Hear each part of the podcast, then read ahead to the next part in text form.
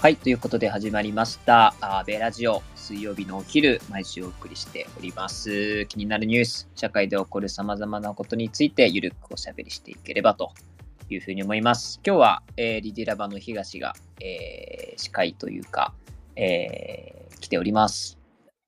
安倍さんの到着を待ちつつ、ですけれども、ちょっと今日は12時からということで、えー変則的な、えー放送になりますけれども、えー12時からちょっと12時40分ですね、えーというようなあ枠で放送をしております。普段は12時15分からやっておりますけれども、そんな形になっています。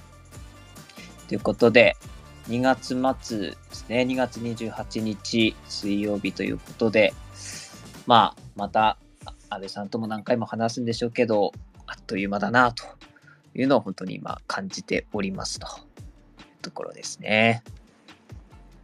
お、安倍さんが来ましたね。聞こえますでしょうか？どうでしょうか？あ、キャットホストになりましたね？なんか言いましたか？あ、今、いや、大丈夫です。聞こえてます。よかったよかった。いや、あの、共同ホストになる瞬間で一瞬音が聞こえなくなるのよ。あ、そうなんですかそうそう。ちょっとあへの、直前の空白の数秒があるんですけど。はい。大丈夫です、大丈夫です。ありがとうございます。今日はどちらから？今日は渋谷 QWS っていうんですか、これ。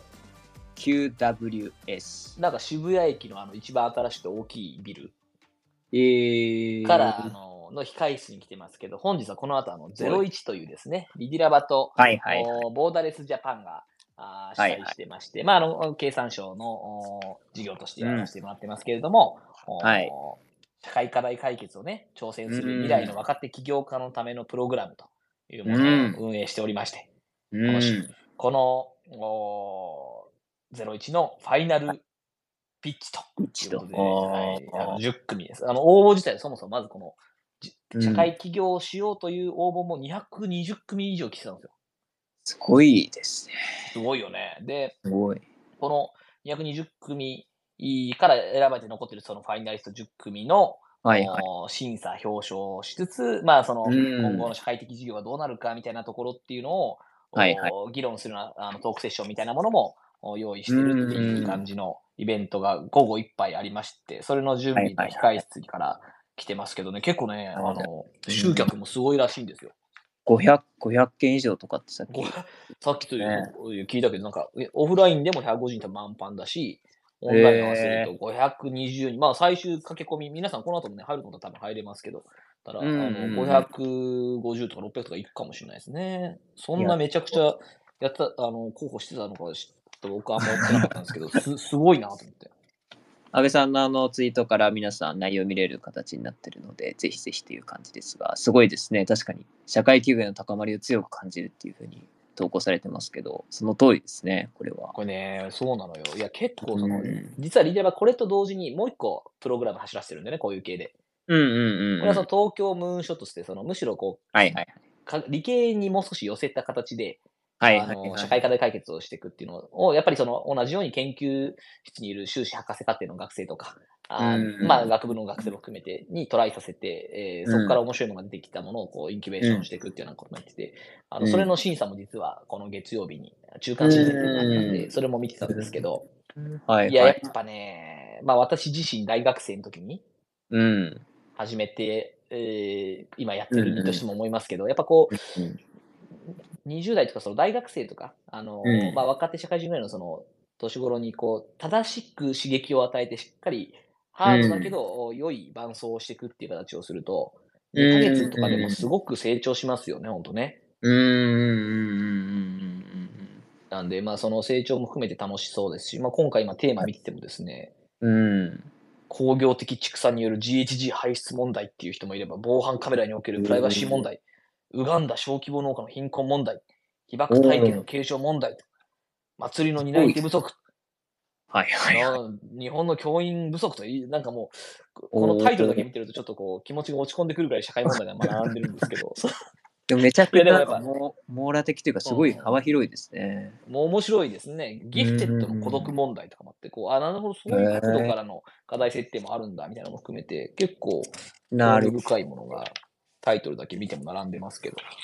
いや、楽しみですね、これね、午後ね。うん、そう。というね、ははいい、スケジュールもあって、ちょっと今日は12時間。はい、そうですね。はい、うんちょっとそんなような時間帯になってます。なんかその一つ前の投稿には、不穏な5文字が並んでて、いやいや、もう不穏ですよ、この。だ不穏大丈夫なんですか？午後、体調とかっていうのも。いや、体調は全然よろしくないですけど、アニサキス人生4回目といやいやーえ、はいさ、どうなの？世の中的にその、アニサキスって4回とかやるもんなの？普通。かかるものではないという認識ですけど、僕は。どうなどうなんですか、皆さん。少なくとも僕はアニサキス事例は安倍さんしか聞いたことがないですね、身近なのあ、まずそもそも。そうそう。自分の周りでアニサキスになった人、俺だけ。うん。ですよ。どいやわかんないどうです隠してんのかもしれないよ、そんな話ちょっ あとねえ。うんまあ、あまあ、わざわざ言わないですけども。まあでも、あの、実際知らずになった場合、1週間ぐらい痛いから、結構影響甚大なわけよ。痛いですか、やっぱり。そうと。あでも、これね、あの、ほら、私、ぎっくり腰マイスターでもありますけど、はいはい。アニ,、アニサキサカスでもあるんで、うんいろんなもう方。4回目にもなるとですね、あの痛みの瞬間から、これはもしややつかもって分かるんですよ。早いんですね、もう。日曜の昼食ったあのサバかイカかどっちかだなみたいな。元気目も早いと。いや、でもあの、日曜の夜からも調子悪いんですけど、はいもう月曜の朝ぐらいにこれは、これは疑惑はアニサキスであると、もう社内にちゃんと報告しましたから、普アニサキス。通ですとかだけじゃなくて、これはアニサキスの疑いが強いという、もう診療見立てまで立ててはいはいはいいっ。て、もうあの即座にその関連病院に連絡をしてですね、うーん。病院の先生ももうなんかこう、俺が詳しすぎて、その、普通はさ、診察して、本当にアニサキスか確認しなきゃいけないじゃん。ただの腹痛の可能性も全然あるからね。うーん。だからあまりにもそのこちらの専門知識があの高すぎるのと、実体験ベースでも4回目ですから、いや、この痛み。は確実にやつですって言って、あまりにも強いこう、あの説得をこっちがするから、向こう、はいもう先生も、まあそこまで言うならそうなんでしょうね。じゃあもう即座に入れましょうか、胃カメラみたいな感じになって、はいはいはい。速攻で麻酔打って、胃カメラ入れて、内視鏡で、あの、はい月曜日の午後には取り除いていただきましたから、うわあ、早い。すぐはいカレンダーにカメラって入ってて、すごいと思いましたもんね。いや、まあ、あの、入れた胃カメラよりもさらに早くいってるから。入れて、5時、でもう少し早く、なんとか痛み、一刻も早くと思って、結局2時ぐらいに別の病院で取りました、あれは。でもやっぱ、その、手術的なことになるんですか？その手タイ術だね。まあ、まあ、あの内視鏡ですから、胃カメラ入れて、ああ。で、あの、く麻酔打って、喉に麻酔と、多分点滴管の麻酔、静脈麻酔入れて、意識飛ばして、で、口のところから、その、はい。お胃カメラ入れてって、で、中で発見したら、あの、一個ずつつまんで、うわあ、なるほど。で、胃カメラをぐぐいぐいぐいぐいって引き抜いて、で、はいはい1匹だったらそれ1回でいいんですけど、2匹、3匹いたら、あのもう1回胃カメラ突っ込んで、引っ張りてってうわ繰り返していくっていう作業ですね。いやー、なるほど。これは、なんか、腹痛とかなんですか？基本。めっちゃ払いたい。い。めちゃくちゃ払いたい。まうわあ、まあ、なんかね、お腹が膨張する感じで、吐き気とかも出てくるんだけど、結構波があるんですよ、これは。ああ、そうなんですね。2、30分ごとにこう山あり谷ありみたいな感じで来て、うーん。で、なんかさ、谷、ちょっと回復した風な感じが瞬間的に出るから、あ、もう治るのかなっていう淡い期待を30分に1回持つんですよ。はい。でも、治ら、治りません。うわー治らず1週間続くんで、あの、取り除くのが全てにおける正解ですね。これはすぐにアニサキスだって気づいて病院駆け込むの大事ですね、これね。大事です。あの、まあ、あとはこう、民間療法的な話で言うと、はい。はい僕のあの、あくまで仮説なんで、あの、決して医療的情報として受け止めないでいただきたいんですけど、はいはいはい。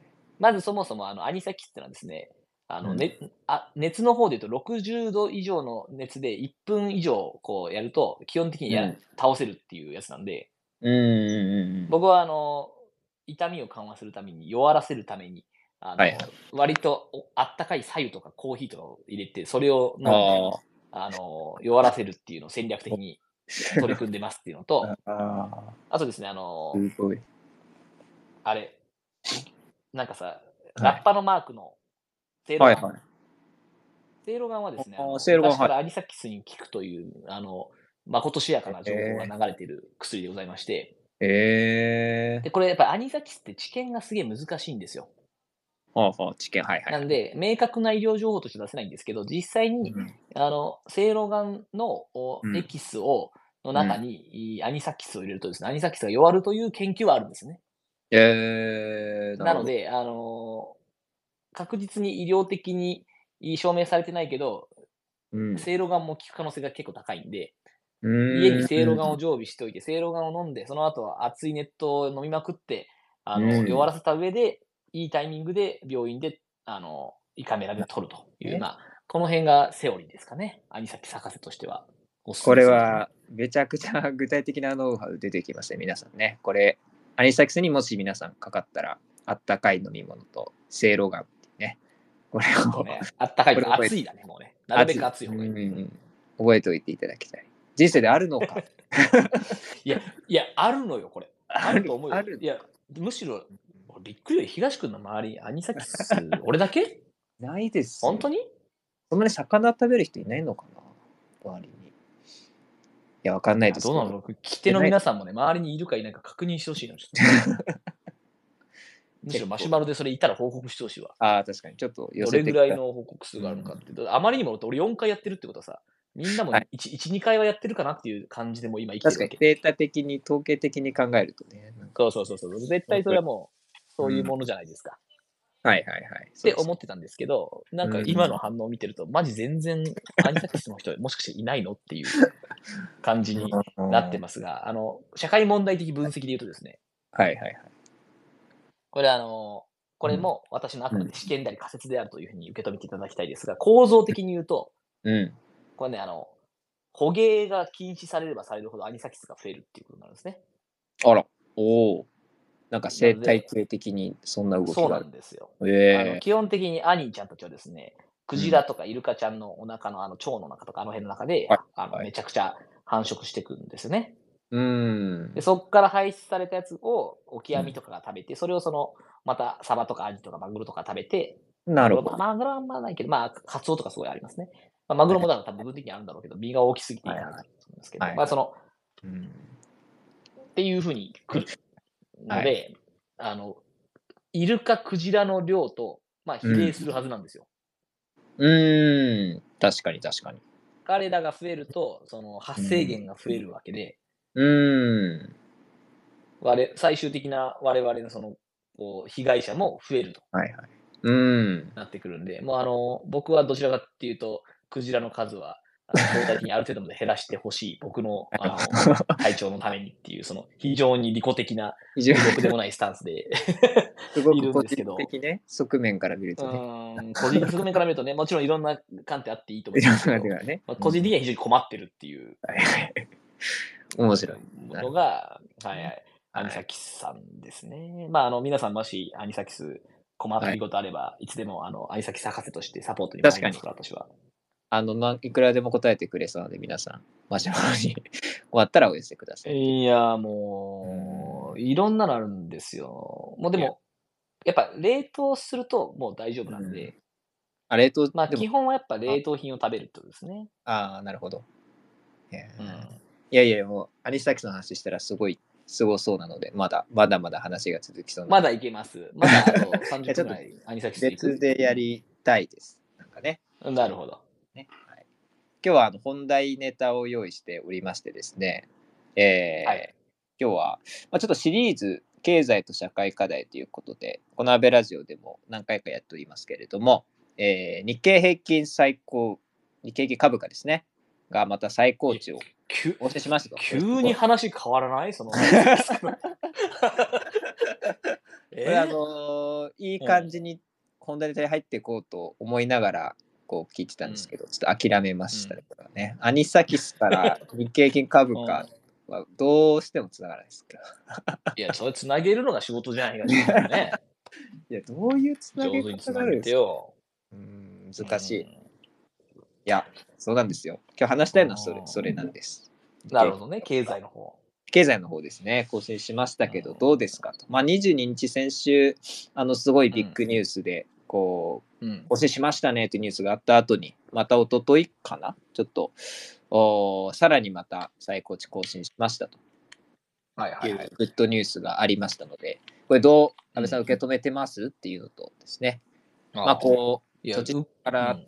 投資へみたいな話もなんかいろいろさっきうん記事見てたらあったので、こうそういった動きもここから起こってくるのかとかですね、まあちょっと見立てなり、はいはい。まあ、こう社会課題との接続みたいなお話も含めて、ちょっと聞けたらなと思っていました。いや、そのネタ振られたらさ、まず俺が確認しなきゃいけないのは、東君、ニーサは始めたかねと。イデコは始めたかねと。このトピックですよ。ああ、1月かもら。う、安倍ラジオで何度もよ、始めなさいと。うーん、年が上がらないんですよね、これがね。こ いや、がこれはね、うーん。始めるべきですよ。いや、すごい周囲にこう、うん今やるチャンスだというか、今こそやる時だという、ね、話はすごく感じてはいます。感じてはいまあます。、そうね、今こそっていうか、早ければ早い方がいいって感じ。まあ、その厳密に言うと、それだって今高いからさ、株価がね。うん。高い時期よりも安い時期で買った方がいいんですけど、はいはいはい。まあでも、高い時期と安い時期って正直もう分かんないから、しょうあの未来はね。わかんないですよね。うん。とにかく分かってるのは、時間の複利だけがあの圧倒的に強いっていうことだけ分かってる、投資の世界は。早ければ早いほど始めるのはね。いいそうそうう。そうそう。で、ねなるべく、あのもう素人は余計なことはせずに、あのはい ETF 系を買っとくと。あのうん。信託系でなんかもう世界平均、オールカンでもいいし、S&P500 でもいいし、まあ、うんあの日本の未来を信じるなら、ね日経平均、日経のこの日本の株のお ETF とかでもいいと思いますけど、うん。まあそういうのを買えばよろしと。はい。いう感じなんですけど、これやっぱね、うんあのポイントとしてはですね、あのうんまず、今、これだけ株価が、日本株上がってますよね。うん。うん。これバブってるのかっていう話があるわけですよ。うん。そう。なんか、それは気になりますね。バブってません、まだ。うーん。多分。バブル期よりも高い値ではあるんですよね。今ね高いあたりではあるんだけど、まあなんかそもそも株式市場ってどういう仕組みになってるかっていうと、すごいこう俺なりの理解で言うと、はい。結局皆さんが例えばこうなんか上場企業のさ、なんかこう商品買うじゃない？うん。なんか普通に飯食ってもさ、物買うではいも何でもいいけど、こう、うん。なんか、じゃあトヨタの車買いましたと。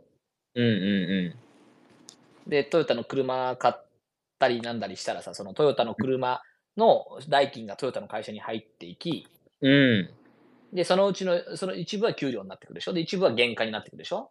はいはいはいはいはい一部は利益になるわけじゃないですか。はいはいはい。で、この利益っていうものが残って、この残った利益っていうのを一部は会社の中にとどめますと。うん。で、一部はあの税金って取られてきます。法人税としてとかね、はいはいはい。うん。取られてきますと。で、うん一部はこれをですね、上場企業は多くの場合、配当っていうのを出すんですけど、はいはいはい。配当っていうのを出して、こう、なんですかな、こう、配ってくれるわけですよ、株主に対して。うんうんうんうんうん。なるほど。なので、株式市場っていうものを、のうん価値を作るときに、い一つにはさ、どれだけみんな配当で配るんですかって話が一個と、うんうんうん。その配当の原資たる利益。はいはいはい。で、まあ、もちろんこの利益っていうのはさっき言った配当以外にもその将来投資とかもするんだけど、将来投資もちょあの投資をして、その投資が将来の利益を生むことを前提に投資するんで、うん。という意味で言うと、この会社が生んでる利益っていうのは大事なんですけど、うん。まあ、この利益っていうものから指標を見ましょうっていうのがあるわけですよ。うんうんうんうんなので、その今日本の会社はどれぐらい利益出してるんですか特にはいはい上場してる会社はどれぐらい利益出してるんですか、で、その利益出してるのに対して株価ってどれぐらいその高くついちゃってるんですか？って見るのが一個の見方としてあるんだよね。うん。なるほど。うん。で、それで言うと、その、うんい株価自体は、まあ、昔のバブル期うんを超えましたが、うん。バブル期の会社全然利益出してなかったんで、うーん。トータルで言うとね。なので、株価はあ過去最高と同じぐらいですけど、あの、その上場している株式の会社が生み出している利益っていうのは、バブル期のそのよりも相当まだある、多いんですよね。なるほどなるほど。相当です。何倍どころじゃないんじゃないかな。何倍は絶対そうです。うん何十倍までいった、10倍までいってるかどうかわかんないですけど、まあ、少なくともそういうレベル感で、あの多いんですよ。うんなるほど、なるほど。なので、あの、その意味で言うと、うんその株式市場の将来的な価値も作っていくであろう、そのお利益をどれぐらい出してるのかっていう観点で見ると、バブル期と違って、今はあー上場企業しっかり利益出してるんで、まだまだ上がるポテンシャルうんあるかもねっていうのが1点目。なるほど。うんあわかんないですよ。投資は皆さん、あの自分の責任でですからね。もうその、ね勝手な、まああの、おしゃべりだと思って聞いてね、その全然、その、何も約束しないですからね、俺はね。はいはいはいはいはい。ですけど、ね。はいはい。ってのが1点目で、で、2点目はやっぱり円安ですね。円安。はいはいはい。はい、え円安だとやっぱ一部の企業がめっちゃ利益出すんで、うーん。日本だと、まあ車、自動車会社は特にそうですけどねト。ヨタさんとかね。はいはいはい。輸出産業の会社が大変利益を出されますので、まあその意味で言うと、うんその出た利益っていうところが、あの、まあ、円安ゆえにこう利益が出やすい構図になって、その分だけそのお株価に跳ね返ってくるっていう構図ですんで、うーん。まあその意味で見ても、おまあいい感じになるんじゃない？っていう、まだまだあるんじゃない？っていううふうな見立てで僕は受け止めてますが、ーん。これはい。大事なことは、なんかそういうアベラジオ的にね、ある社会的に大事なことは、まあ国民のどれぐらいがうん。株持ってるのか、まあ、株も特にその信託系とはいかその、マーケットと一緒に連動する系の株式だ、ETF とかを持ってるのかっていうのはそれ大事ですと。うんうんうで、これ、あのんうん。うん。まあ、ぶっちゃけ、例えばその少し前を考えるのは、アベノミクスってあったじゃん。はいはいはい。三本の矢。この3本のやつってね。で、株価だけ爆上がりして、トリクルダウンが起こるんじゃーって言ってたけど、全然起こりませんでしたみたいな。はいはい株。価が上がって、なんか株持ってる人だけがお金持ちで、いいな、資本家ばかりが声太り、貧乏人を苦労させる安倍晋三は最悪だみたいな、はいなんかその、はい。安倍死ぬ文脈の、一つの源泉はあのアベノミクスだと思いますけど、はいはいまあ、。余談ですけど、ああの安倍死ねとか言われると、その度に俺は傷ついてる おっしゃってましたね、確かにまあ、それは置いといてですね、はい。そう、同じ、あ漢字は違うんですけどね、はい、そうですね。同じ安倍としてこう傷ついてましたが、まあちょっとその、それは置いといて、はい。これ、あの、アベノミクスの時に、うん。例えば国民の8割とかが、うん日本の株式の、その、こう、連動型の ETF とか持ってたら、結構みんな怒んなかったと思うんだよね。うんだって自分の持ってる株がさ、上がってったらさ、ああ、安倍晋三さんのおかげみたいな話になるわけじゃん。うん。つまりその株式市場を良くしていくことが国民が豊かになるっていう、その図式があるかないかっていうのはすごい大事で。うん。アメリカって実はそういう国なん。ですよ。うん。みん。な持ってん。の、株。ああ。日本と比べてもかなり。ああ、はいはい。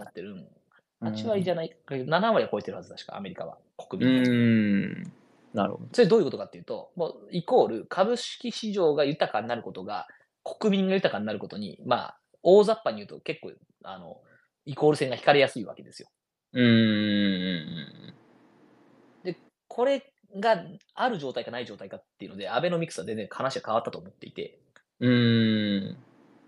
だ本当は NISA みたいなのを先にやってからアベノミクスやった方がよかったんだね。うーん。じゃあ NISA とかさ、イデコとかやってると、まあ、特だしみんなやるから、こう、株式持つようになるじゃん。その、これまで持たなかった人もね。うーん。東君もこうずっと俺に言われながらいつか持つかもしれないじゃん。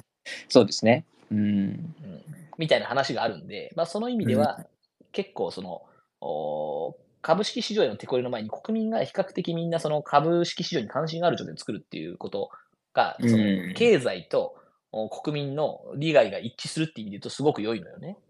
うーん。なんでそれはやれたらよかったんだけど、やってないからよりみんな怒ったよね、みたいな話は一点ありますってのと、うーん。なんで今回その、ニーサとか含めてみんなが持ち始めたタイミングで株価が上がってるっていうのは、あの、うん。そういう意味で言うと、こう、一部の資本家だけじゃなくて、こう、みんなが豊かになるよね、みたいな話で言うと、結構いい話。うん。ででも、でもっと言うと、ニーサは結構逆進性がありまして、逆進性。はいはいはい。つまりその、豊かなやつが、豊かなやつってもその、お金持ちってとんでもなくお金持ちだから、うん。みんな何十億、何億、何十億、何百億持ってるわけですよ、お金持ちの人たちは。うんうんうんで、そいつらがさ、こう、うん株式市場とかさ、なんかいろんなその、ところで得するのずるいじゃん。ずるいって、はい。みんな思うじゃん。思いますね。まあね。うん、うんまあまあ、それはその本人たちの、ね、努力の結果だった場合はしょうがないっていううんまあいろんなすごいって言っていいんだけど、ケースがあるんですね。はいはいはい。うん、でも自分たちこの大変なのにっていう時に、実はこう NISA は、その税金かかんないのはその1800万円までっていうキャップがついてるので、うんうんうんはいはいはい。まあ、その、それ以上やる人は勝手にその税金ちゃんと20%払ってね、みたいな話になるわけですよ。うんうんうんうんで、1800万円も運用できる人って、まあ結構、結構豊かな人ですから、うん。いやー、そうですね。そうですそうね。いう意味で言うと、その貧しい人にむしろ優遇して、貧しいって言っちゃうんだけど、貯金が、その運用できる金額がうん1800万以下の人を優遇してるという意味で結構逆進性があるんですよね。うーん。で税金はさ、ほら、福利がかかるからはい結構大事な話なんですよ、これは。うーん。組み替えとかしていくときにはね。うーん。なので、あの、例えばこう、なんかポートフォリオ変えたりしますみたいな話になっていくと、そのためにはいもし売ったら税金かかっちゃうわけじゃないね、株式を売ったらね。うんうんでも売った、その売ったら株かかるその税金の部分のその免除しますっていうのが NISA の考えたので、1800うん。う万までは。ーん。うんうんみんな、あのーこう1800万ぐらいまでの人は、うん。どんどん福利を効かせて豊かになってね、みたいな話で言うと、まあ、結構、うん。その厳しい状態にある人に対する逆進性も存在してるっていう意味で言うと、うん。なんかこう、株って言われると資本家がどうのみたいな、ブルジョワがどうのって感じしますけど、そうですね。うん実はちゃんとあの、まあ、リスクはもちろん個人個人であの引き受けなきゃいけませんけど、うん。制度としては、あむしろ格差是正の側面がゼロではないっうーん。なんかてそういういうので、そうですね。悪い悪いこっちゃねって話だね。そういう側面があるっていうのを知るってこと結構大事かなとはすごい個人的に思っていて、なんか僕自身もなんか株とか投資ってだけでちょっと言葉に距離を感じる人間ではあるんですよね。だからこうなんか大丈夫なんかっていう漠然としたあれとかいろいろ知識がないなみたいなのを結構思ったりして足踏み出さないみたいなこう感情もあって、まあ、そういう方も少なくないんじゃないかなと思った時になんかこう今の格差是正の側面もあるある種こう僕らにとって僕がこう使うべきものなんだそういうふうにまあ用意されているものなんだって見方をするとちょっともう少しとっつきやすくなるかなみたいなのはなんか今聞いてて思いましたね。まあそうですね。あの、もちろん、あの、本当リスクあるんで、あの、や確実に自分で取ってねって話なんですが、はい、判断ですけど。逆進性はあるっていう意味で言うと、むしろその庶民に優しく制度設計されてますせーみたいな話はうんあるんですよ、実はね、これはね。っていうのと、若者に優しい制度ですね。ああ、そうなんですね。まあでもそうですよね。それ、そう、福利が効くっていうのは、な時間長い時間、こう、はいはいはい。もう、かもう完全に無視して置いとくだけじゃないですか、もう信託とかだと。うんうんうんうんだけど、まあ、それがそのかなりの確率で、あの、お時間を長く取るのであれば増えていくっていう話なんで、うん。うん。まあ、その意味で言うと、こう、若者、いわゆるその、こう、高齢者との世代間格差みたいなのがすごく、この国はあるんですけど、うん。そこに対して言うと、あの、世代、あ所得、所得や資産による逆進性に対する是正効果もあるし、うん。うん。う世代間における是正効果も効果もあん。ると。うん。確かに。まあ、いう意味で言うと、うん。もう全然制度的には悪くないんじゃない？みたいなうん。なるほど。ふうには思いますね。うん。ちなみに、泉さんがチャットで、スレッドかな、うんにいただいてて、初ニーサで、まさかの新興株買ってずっと塩漬けにしてますっていうコメントがありますか新興株買ってる。え？だえ新興株はこれ新興国の株なのか、新興企業の株なのかによって話がだいぶ変わってくるんですけど、あ、そうなんですね。まあまあまあ、いずれにせよ、いずれにせよ。このこの言い方はなんかうん。結構辛そうな雰囲気が出てきてますけど、ね。あのうんもうとにかく信託系はもうあの、はい。寝かしといてください。そうね。あそれ、それ、あの、とにかくね、なんかね、まあはい私とか昔大学生の時とかうん、やってたんですよ。個別の株式投資とかも。はいはいはいはい。もうめめめめちゃくちゃ損した。あ、そうなんですか。へえ。いやそうなんだ俺、あの、だから、なんだっけ、はいリーマンショックとか、はいはいはい。サブプライムローン問題とか直撃して、忘れもしない。うーん俺なんかこう、なんか、適当な感じだったの、俺、本当は昔、まあ今もだけど、うんうん。なんかだから、名前、なんかこんな感じみたいなので買った株が、はいはい。あの、なんか、タイとかにバックパッカー行って帰ってきたら、そのなんかはいはいサブプライムローンとか起きてて、なんか本当に紙切れみたいになってて、うわえとか、あとね、あの、もうそれこそ、ん綺麗にー。はい。あの黒字倒産した会社とかあったね。ええやっぱそうなんですうわ、覚えてるわ。これ会社名言っていいのかな？別に上場企業だからいいのかも。なんか、ね。いいんじゃないですか。駿河コーポレーションっていう会社買ってたんだけど、すごいこう、その、こうえー知らんうちにめちゃくちゃ黒字倒産してて、で、何かっていうとなんかその、新宿とかその辺の不動産がやってたとこだったはずだけど、はいはい。なんか、は反社との付き合いが発覚して、こう倒産したんだけど、うわ わかんねえと思って、それ以来もう俺はあの、個別株とかの投資とかってもうその、うーん。自分がそこに情熱と時間を注がなきゃいけないし、うん。それよりは俺自分のやりたい仕事やりたいなと思って、あの、ああ。仕事に邁進っていう前提で生きてきたので、実はそんな、こう、株式投資ずっとやってきたんじゃないんですけど、うん昔はめっちゃ損したね。いやー、そうなんですね。まさか今ファンド運営するなんて思ってませんでしたよ。そうですよね。今は、なんかちょっと立場が全然変わってますね。そういう意味だとね。うん。まあでもなんかこう、事業とかを理解するきっかけとしてはすごいいいし、まあ、理解するとある程度その、ああ、構造的にこうなっていくんだな、みたいなのがわかるんで、うんあの、ちょっと勉強すると有利になる世界ではあるけど、うんまあ、勉強できないんだったらもっと信託とかに、あの、しといた方がはいいい,、い、いですよね、みたいなのは確かに。勉強して、やっぱこう自分のお金をどこに使うかというか、ベットするかみたいなのは、こう、考えながらお金って動かせるといいなっていうのはすごい思ったりやっぱしますね。うん。あとはね、なんかあの、とにかく時間っていうのも有限で大事じゃない？うん。なので、こう、まあ、そうね。確なんかていうのかな。株式市場ばっか気になって人生を損することのほどもったいないこともないわけよ。に。うん。うん。うん。っていう意味で言うと、なんかこう、セオリーのところに一応貼っておきつつ、まあ基本的には自分の好きなことやって、で、うん自分の好きな仕事やって、まあで好きな仕事を通して自分の能力も高めていき、自分という商品の価値を上げていくことの方が大事だったりはするわそれはするようね。ん。確かにね。はいはい。結局あのほら、お金はすぐインフレして紙くずになりますから。うーん。お金よりは株式とか不動産。でも何より一番いいのは自分自身のなんかできることを増やすっていうのがインフレ対策としては一番いいですね。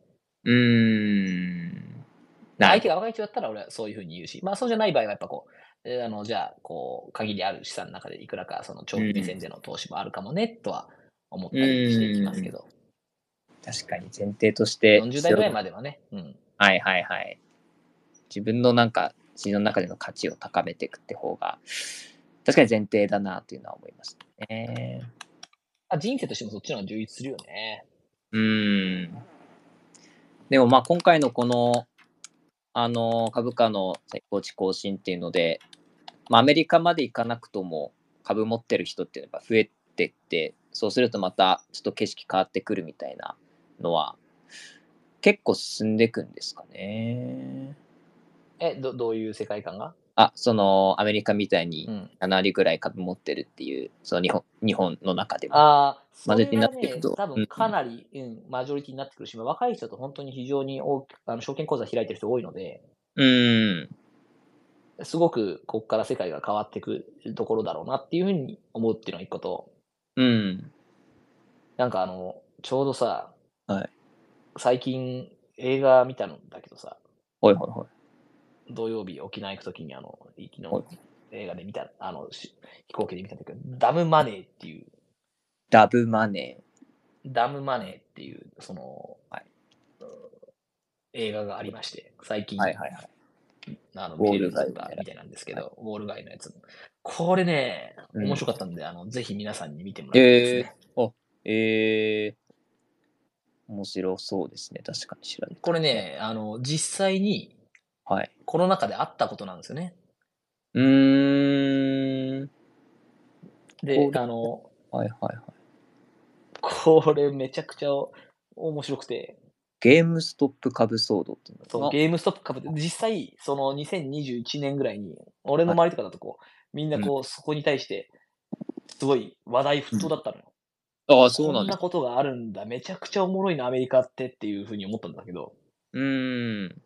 これあの、ロビンフットっていうスタートアップがあって、ほいほいほい。まあ若い人がゲーム感覚ですぐ投資ができるっていう、その、あのスタートアップがあったんですよ。うんうんうんまあ、あったというか今もあるんですけど。うん。うんうんで、なんかそこがすげえ伸びてるんだけど、結局うんマネタイズの手法がよくわかんないね、みたいなうん。感じで、一時期うずっとこう、あの、スタートアップセクターの人たちがみんな、んどこ、どうやって最終的にマネタイズするのかな？結局最後手数料取るんじゃないの？みたいな感じだっ。たんですけど、うーん。まあ実はそれがこう、こういうやり方で世の中を動かしたのかっていうのがわかる意味でも面白かった映画ですね。あ、ちょっといいですね。今日の話ともすげえつながってそうだ。面白そう。これね、すごい繋がってるし、まあなんかアメリカの国民がみんな株を買ってるってそういうことなんだっていうのもすごいわかると思ああ、そこら辺のリアルさというか、感じも伝わってる。ね。投資に対しての、こう、心理的なハードルは非常に低いんだなっていうのが。その中で見てるとよくわかるし。はいはいはい。まあこれなんか本当あの、YouTuber みたいなやつが、はいはい。しかも超弱小 YouTuber みたいなやつが、うん。あの、2チャンネルみたいなところで、はいはい。ネットの掲示板で、あの、なんかこう、この株いけてるぜみたいな感じで言いながら、はいはいはい。めっちゃ金持ちたちをギャフンと言わせたいよねみたいなああ、なるほど。感じで、で、お金持ちの人って空売りっつってこうなんかレバレッジかけたりするわけよとか、うーん。まあなんかそういうその、こう、よりリスクを取りながら、しかしそのリスク取ってるように見えて、実は、あのう、ん。もう確実にそうなることが自分らでコントロールできるみたいな戦いをうん。してて、その空売りとかどうなのみたいな話が昔からあったんだけど、うん。なんかこう、そういう金融街に対する反感みたいなものが、うーん。こういう形で社会運動となり、はいはいはい。でヘッジファンドに、うん。その、一泡吹かせるんだ、普通のその、エッセンシャルワーカーの皆さんのこう小さな投資家たちが集まっておー。やっていくっていう意味で言うと、なんか金融の話なんだけど、社会運動としてめちゃくちゃ面白いんだよね。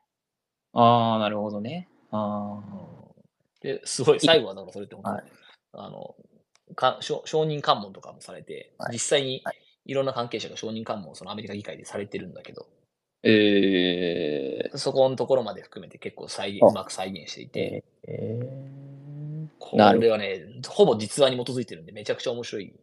ー。うーん。